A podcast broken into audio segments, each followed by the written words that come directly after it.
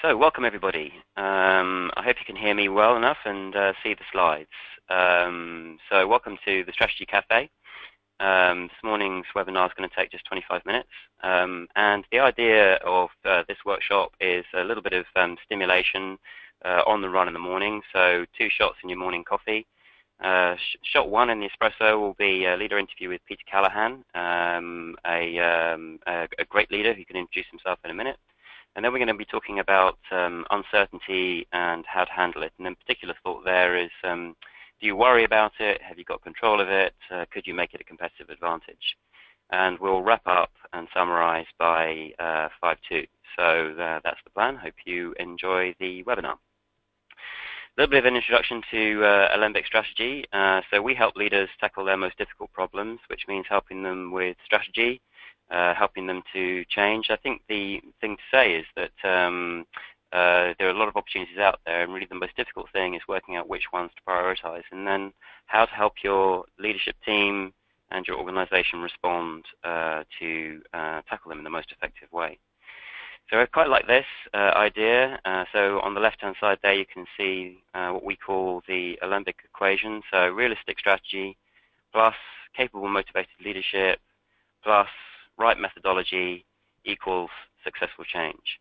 And really the purpose of our, our organization is to help you achieve what you want to achieve. Um, a little bit about the London Leaders Forum. So this is our uh, leadership development network. It's got a number of key components, and we're going to just talk a little bit about that towards the end. Strategy Cafe is kind of part of it.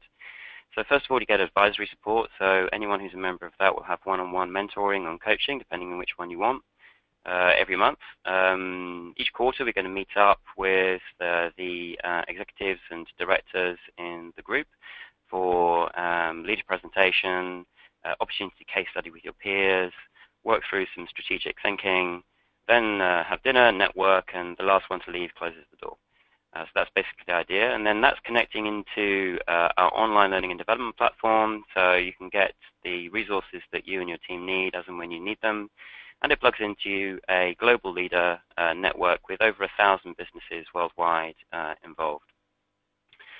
Uh, we love its contemporary nature. We partner up with Mindshop to provide this, um, and uh, so you can get access to um, coaching support 24/7, any of the day parts, uh, on your mobile, on your tablet, um, we can customize tools for you and your team. So if you want to deal with a particular issue, we can give you just the right resources that you need to do that. So rather than going for a marketing program, really it's problem orientated, which we find really effective and, and quite quick. And it just gives you that additional uh, just-in-time blended learning and accountability uh, to drive you forward. So the system and your coach will kind of remind you of your key tasks and keep you moving forward with all of those things. So we just find that really useful. Just a quick reminder of why we're here. So um, uh, for those of you who've never read him, it's worth a read, Stephen Covey, uh, Seven Habits of Highly Effective People. Habit seven is what today is all about. So there's no point trying to saw down a tree with a blunt saw. Um, you've got to take the saw out and sharpen the saw. And a little bit of thinking is about sharpening your minds, sharpening your approach, and that's what this morning is. So I'm just going to move forwards now and um, introduce um, Peter Callahan. Um, Peter's a very impressive, inspiring guy. Um, Peter, maybe you can give us a quick introduction and, uh, and then lead us ahead. Yeah, what I'd like to uh, share with you today is a, is a theory I have about, or a practice I have about, which I call input management. And over the course of my career to date, I've worked in a range of traditional and new industries in various countries, 39 so far, and I work for a range of people, owners, investors, lenders, governments. And the overriding learning from my experience so far is that outcomes it, it depend entirely on how you manage the inputs. If you want to get the right outcomes, you've really got to manage the inputs. It's a bit like baking a cake. And so uh, if you look at uh, putting uh, the ingredients into a bowl, the chap here is, is working to a recipe. He's carefully weighing. He's got the ingredients on the table. The outcome of his baking is going to depend on the portions, the mixing, and the baking of those ingredients. If you use quality ingredients, you're going to end up with consistently uh, excellent results. In other words, the outcomes are a result of the ingredients and the recipe that you're working through. And I think the same can be said of business processes, that the outputs from are the results of inputs coupled with their efficient use. Profitability of a business is, is, is really based on the same formula. that The outcomes that we all seek cannot be achieved by looking in, a rear, in the rear view mirror. They have to be managed by working to the recipe and managing the inputs. And but we know that businesses are not perfect; that they have some uh, leaks in them, and the inputs in the form of capital, labour, materials, etc., being placed in the mixing bowl, uh, sometimes don't always come out as you would like. But if if you do it correctly, they will. And um, the input management is about identifying where these leaks might occur before you start the mixing process and plugging them. So things like poor processes, uh, poor negotiation of contracts, uh, accidents, stoppages, poor morale, poorly trained people, weak strategy, they're all things that will uh, detract from the expected results that we would like to achieve from a business. How I developed this was in my early years in the 1980s. It's a long time ago now. I was I was working in the with in the automotive industry, and we were implementing what was called JIT, just in time. And an important element of JIT was to create much higher levels of quality. And the Japanese recipe for improving quality was the, to minimize the period over which mistakes could occur. The old systems were that batches were large and they went on for long periods, to minimize setup costs and uh, uh, etc. But this often resulted in a portion of the output being uh, unacceptable quality. So the Japanese philosophy was to reduce the time span over which you measured the quality, and they aimed to produce a quantity of one at a time. So they brought the time span of discretion over quality down to ideally one day or less. And it's the same, same principle, I think, in terms of managing a business. If you let your time span over which you monitor quality to extend, uh, it's, it's, it's creating the chances for lots of mistakes. The shorter the period over which you monitor the quality of the, the business, the less mistakes can occur. And uh, that's, that's uh, moving from a, a philosophy of output monitoring to monitoring the inputs. And uh, it's about ensuring that what you put into the business bowl is to the recipe, it's weighed in accordingly, it's controlled, it's managed before you put it in the bowl, so you train people properly, you give them the right resources, you have the right suppliers, and then uh, you report not on what your outputs are, but what the quality of your inputs are.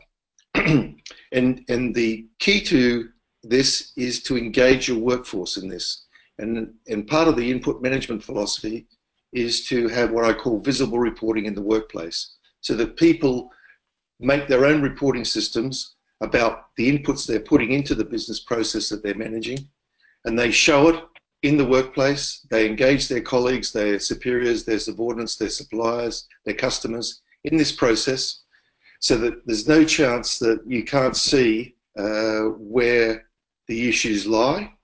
And then, of course, once you have uh, what you would term a red card, it creates dissatisfaction, it creates pressure for change, and then you can use tra traditional processes of performance improvement uh, te techniques to correct the input managements.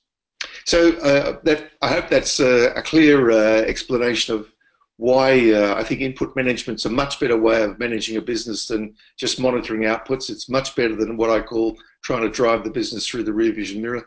It puts you in the driving seat.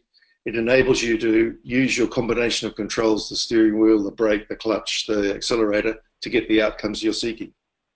Great, Peter It's really, really, really good uh, insight from uh, from you. I remember when we first um, met in Cambridge, um, uh, you just finished up with um, a major business up there, uh, where I think you used this technique to turn around. Um, are you able to talk about about that client? Yeah, um, it, it, it was a business that was in the defence sector, and it was one of what are called 49 strategic suppliers to the Ministry of Defence. and it was supporting the six mobile garages for the armoured vehicle fleet. And at that time, the armoured vehicle fleet had a very poor availability because the garages weren't working. And over the course of two years, we went from number 49 to number one by implementing input management. And the key uh, process there was to bring the reporting from lots of computer reports and screens out into the workplace in the form of what I call visible reporting to show where the performance was at variance with the recipe and then deal with that uh, gap in performance on the spot in the workplace on a daily basis. So visible management is sort of key to this. Yeah, it, it, it, it, creates an agenda for people to engage with each other. You, you, you, yeah. with a visible reporting uh, technology, you're seeing what's got a, what's what's not conforming to your recipe, and that's creating internal pressures, creating organisation pressure to take corrective action. we, we, we, were chatting about this the other day, weren't we? And um, I um, so kind of quite interested in the cake analogy in terms of people communication skills as well, because that seems key here. It's not just about the quality of the um, of the materials and the uh, um, the process. Uh, key to that is um, your your team having no inhibitions about talking things through and understanding each other. So communication key here too. Well, it's it's key uh, that you take corrective action quickly. If you let poor quality go on, you're building up a store of bad results. The quicker you take corrective action, the sooner you're going to be back on recipe. And the visible management creates that automatic, uh, facilitates the engagement of people. You know, it, gives them something to talk about. They're not, they're not uh, sitting in a formal meeting structure, so, so to speak. They're standing around a, a chart that they've created and that they are going to take action there and then to correct uh, things that are not conforming to the recipe. I'm guessing this applies. I know you've worked in um, in um, international government level. You know, you've worked in service service environments. Same true for same true for service businesses or in politics. Uh, yeah, I had a, an interesting uh, time um, I, I was a non-executive director for a major program for the Ministry of Defence, and one of the things I certainly encouraged them to do was to introduce more visible reporting. There's a lot of it in the military, but uh, probably a bit rear vision mirror rather than uh, forward looking. And I was uh, I was engaged in this board for three years to help them redesign their UK uh, organisation. And um, we introduced a project room with visible reporting to move that project along, uh, which resulted in quite a uh, quite a lot of change, and the new arrangements standing up as required. Got a great question in from uh, Marcus Daunders here, Peter, just asking what your view is on um, visible reporting through KPIs. I don't think that's what really what you're saying. I think you're saying just see it on the spot. That what, what's your response about KPIs? Well, well, well, KPIs are important, but they are monitoring what you've achieved rather than uh, looking at what are the real inputs to the process and ensuring that they conform to the recipe. So it's it's if you get the if you get the inputs right, you know that the outcomes will be correct, that the KPIs will be met. So it's not about looking at what's being produced; it's looking at what you're tipping into the mixing bowl and ensuring that that conforms to your recipe. Um, very good. Um, so I'm um, going to move along, um, but thank you very much, Peter. Really inspiring stuff. I've posted up a slide here. Uh, you know, feel free to email uh, Peter. You can connect with him at our website if you've got questions, or fire them in now, and uh, we'll um, share them over to Peter. We'll stay on for a few minutes at the end if there's any more questions, and just uh, deal with answers while the rest of you head off to work. But thank you very much for that, Peter. Really cool. I'm going to move on now and just um, look at the next next chunk. So this this concept of uh, Brexit readiness is really just a good example of something that creates uncertainty. But it doesn't need to be Brexit. You know, it could be Frexit. Uh, it could be the Scottish referendum. Uh, it could be the rise of technology. It could be the Trump effect. Uh, it could be robotics, it could be AI. There's disruption everywhere these days and creating a whole heap of uncertainty.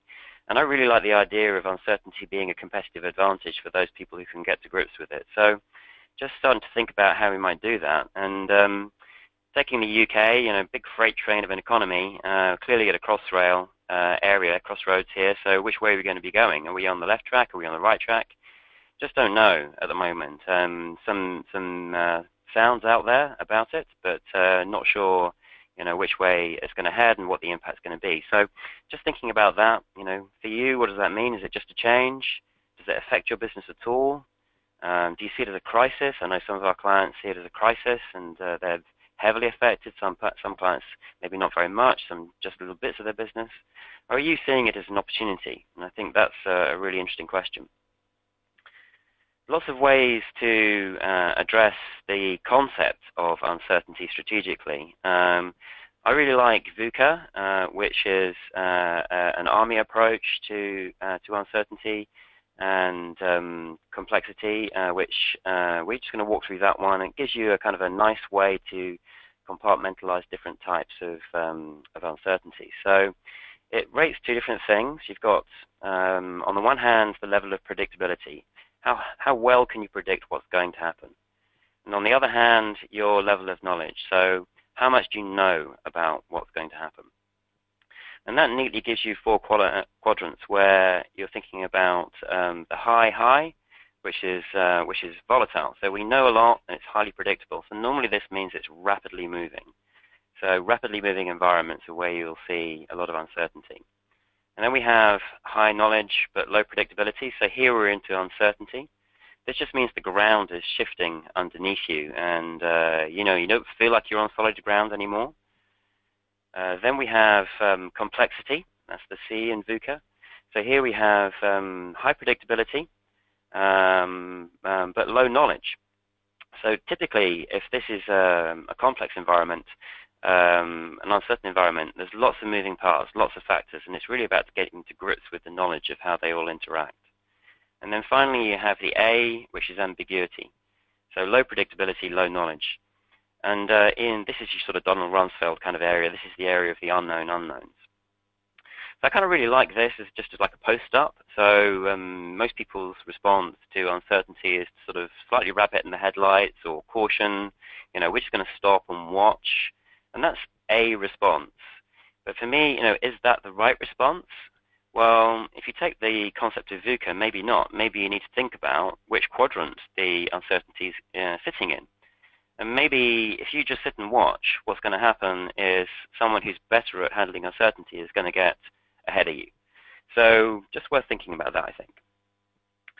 So um, how might it uh, be addressed? So um, just thinking about Brexit, just examples. So we've got clients at the moment in sectors where they rely on uh, European labour force, maybe logistics, maybe in healthcare, maybe in education, that kind of idea. And uh, they're already seeing um, people leaving and a break happening on immigration because people are always thinking, already thinking about that. So one of the effects would be tightening labour market, maybe rising salaries. So that could be an impact there uncertainty. So um, how is the competitor market going to react to currency shifts? So we've already seen uh, uh, impacts on the pound uh, and on other currencies, which have affected input prices for many, many of you, either for you or for your supply chain, or maybe for your customers. Just that question, what do we do on pricing strategy? It's really interesting um, because that fundamentally depends on how everyone else reacts. So that's huge uncertainty. Then you have this idea of complexity, so just how far reaching will it be? So let's say um, it all goes horribly wrong and we end up with no deal. Uh, we end up with hard exit. Hard exit means World Trade Organization rules, so far as we understand. Do you know them? Have you read them? Have you gone and uh, looked up where they are? Which of your products are affected? What are the tariffs? Just about increasing the knowledge. Knowledge is out there. It may be just you guys just don't know it. And then finally, we have this kind of concept of ambiguity. You know, what's going to happen to the economy in our sector? You know, is it going to be boom? Is it going to be bust? Is it just different? You know, what, what, what's going to happen down here? So then we have to think about how we react. So here are some possible reactions, just ideas, but it just shows you how the tool works. So volatility, if you remember, we have that tightening labor supply, maybe rising input costs. So early reaction to that. So this sector is all about readiness. So if you know there's a chance you're going to lose uh, supply, you're going to maybe see some price rises, maybe it's time to think about workforce strategy now and build a little bit more redundancy in so you've got that wriggle room if there is a sudden shift. Uncertainty. Here we've got to try and think about uh, what's happening with the competitors. So somebody in the team, marketing department or somebody on the commercial side really needs to be on it in terms of watching what's happening with competitor pricing strategy and reporting that back to the board. So you can see the trends and think about how you're going to respond. And maybe you can come up with strategies to test. So different parts of your uh, product or service base can be tested for price change uh, and just see what happens. Tariffs, you know, find out more. Uh, just get out there, get somebody on in the team to develop a, uh, a, specialism on that so they just absolutely know it and they nail it. Uh, and they know about the other trade deals that are out there and how they're going to have an impact. So maybe you need to have someone in your team or outsource that knows that. And then on that ambiguity point, um, this is really about little steps. Not about stopping. It's about making change, but um, making limited risks, having high expert teams, uh, watching the results, responding. So the ambiguous area is all about iterative strategy. And those people who have agile capabilities are going to win in that kind of space. So just a question mark to you, is your organization agile? Do you know how to respond with agility? Uh, or are you like a tanker, just really hard to turn? Just something to think about, really. Can you build some agile capability? So just quick uh, summary of that. So if you've got volatility, is that quick action plan ready? If you're facing uncertainty, what are you doing to test and check the feedback to understand the trends? Where there is complexity, who's on it in terms of researching and learning the facts? And where you have that ambiguity, can you start to build capability uh, around agility and gain expertise in iterative strategy, little steps, and um, iterative change. So a quick summary from today, and then we're wrapping up. So key points. Um, uh, do you know whether you're a service in, uh, business or whether you're a manufacturing business or you're part of the supply chain? Do you have that concept of managing the inputs rather than just watching the outputs? So moving away from KPIs and looking at the um, prescription or the recipe and the communication capabilities for errors so that you just get really high quality product produced in a systemized fashion. Key, key to profitability uh, once you've understood customer needs uh, completely. And then just, you know, what are you doing in terms of thinking about um, responding to Brexit or the other market changing um, uh, effects? So AI, technology, robotics, um, uh, virtual learning, uh, video, all of that amazing stuff that's really disruptive at the moment. How are you responding? How can you get an edge in the marketplace or how can you protect yourself from competitors who are edging against you? Just a quick sort of thought from me, uh, just wondering whether you personally have a 90-day plan for strategic shifts. So not only what you've got to do, but what you've got to change. Uh, I love the idea if the business is going well, it's time to fix it. Um, you know, um, make hay while the sun shines is the, old adage. Um, do you have a 90-day plan to make hay? Does that cascade down your organization? Is everyone on it in terms of a, a 90-day plan? I'm just wondering what's that one thing you're going to act on uh, from uh, today's uh, workshop. Um, and uh, I'm um, just uh, seeing a question coming in from Will. Should we consider elements of VUCA for each scenario? Are we saying each scenario fits one quadrant? So for me, I think um, from today, just think about the tool. Um, use the tool in your own uh, strategy. Um, be uh, a little less structured than thinking you have to fit it in one way. I think the way that the tool will operate is make you think about the different quadrants and give you ideas about the sorts of strategy you could use to uh, deal with different issues that you're facing. So just to wrap up, uh, next Strategy Cafe meetings, 8.30 on the 27th of April. We're going to be talking about um, people and performance, we'll have another leader interview to kick it off. Um, and uh, if you want to book your place, it's up on the website now. So just head over to alembicstrategy.com forward slash events, and you can register for the next one. Uh, look forward to seeing you on that. So directors, executives, and leaders out there, ask us about our leadership mentoring and coaching. Um, transformational change uh, is uh, often delivered through that one-to-one -one support, especially from externals. Uh, and um, also connect about our peer learning network, the London Leaders Forum. That's coming up in May. We're going to have um, two C-suite um, forums. One is for senior executives, major leaders in their organizations. Uh, one is for business directors uh, on the main board. Just let us know if you're interested in that, and you're welcome to have a free invite to come along to the first one as a taster session and see how you go. Hope you've enjoyed this morning's Strategy Cafe. Hope you feel on a high after that um, process, and uh, look forward to seeing you on, the next one. Thank you all for listening. Um, please fire in your questions, me and Peter will stay on for a bit. Um, and uh, you can download the slides on the website at our events page. But that's us done for now. Okay, thank you, Marcus. Um, glad you enjoyed it. If anyone has any questions, just fire them in.